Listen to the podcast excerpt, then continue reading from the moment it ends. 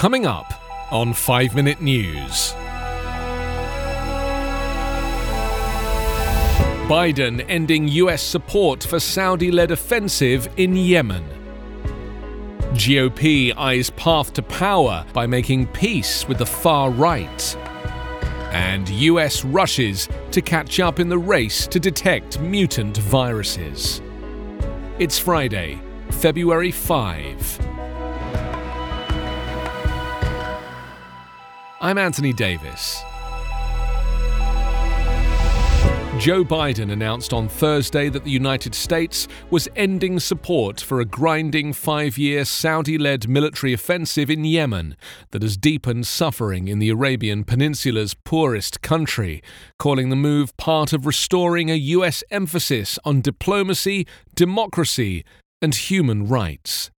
The war has created a humanitarian and strategic catastrophe, Biden told diplomats in his first visit to the State Department as president. This war has to end.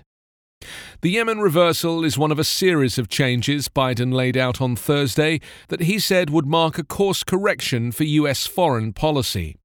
That's after Donald Trump and some Republican and Democratic administrations before his often aided authoritarian leaders abroad in the name of stability.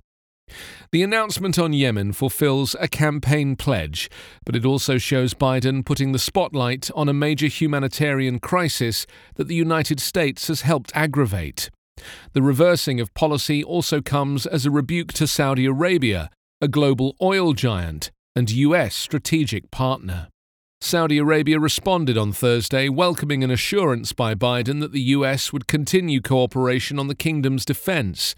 The ending of US support for the offensive will not affect any US operations against the Yemen based Al Qaeda in the Arabian Peninsula, National Security Advisor Jake Sullivan said. Biden also announced an end to relevant US arms sales, but gave no immediate details on what that would mean. The administration already said it was pausing some of the billions of dollars in arms deals with Saudi Arabia and the United Arab Emirates, Saudi Arabia's main partner in its Yemeni offensive. Over the course of 24 hours this week, House Republicans voted to defend a freshman conspiracy theorist with a history of violent rhetoric and a mainstream party leader who backed Donald Trump's impeachment. The seemingly conflicting moves signal that Republican leaders, particularly in the House, are betting they can return to political power by cobbling together a coalition featuring both pro Trump extremists and those who abhor them.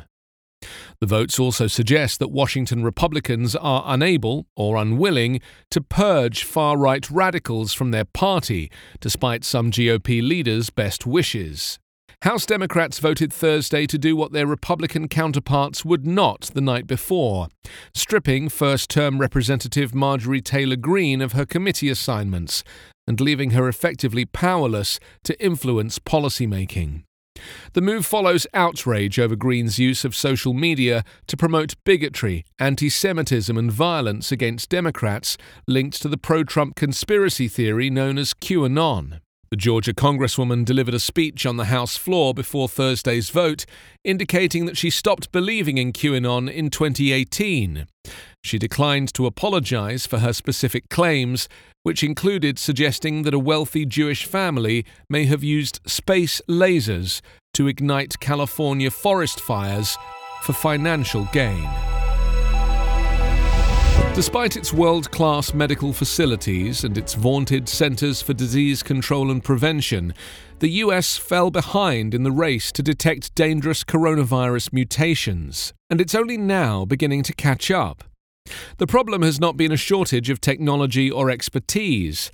Rather, scientists say it's an absence of national leadership and coordination, plus a lack of funding and supplies for overburdened laboratories trying to juggle diagnostic testing with the hunt for genetic changes. Viruses mutate constantly. To stay ahead of the threat, scientists analyze samples, watching closely for mutations that might make the coronavirus more infectious or more deadly. But such testing has been scattershot.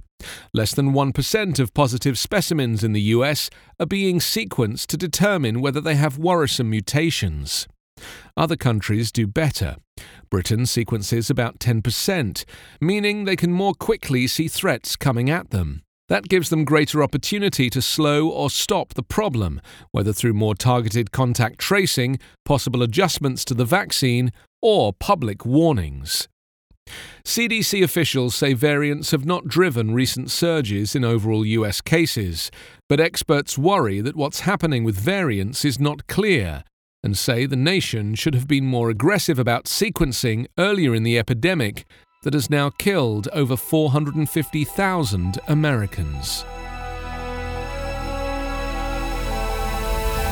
You can subscribe to 5 Minute News on YouTube with your preferred podcast app. Ask your smart speaker or enable 5 Minute News as your Amazon Alexa flash briefing skill. Subscribe, rate, and review online at 5minute.news.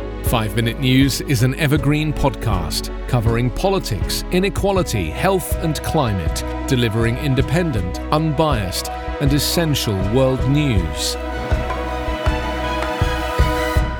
Daily.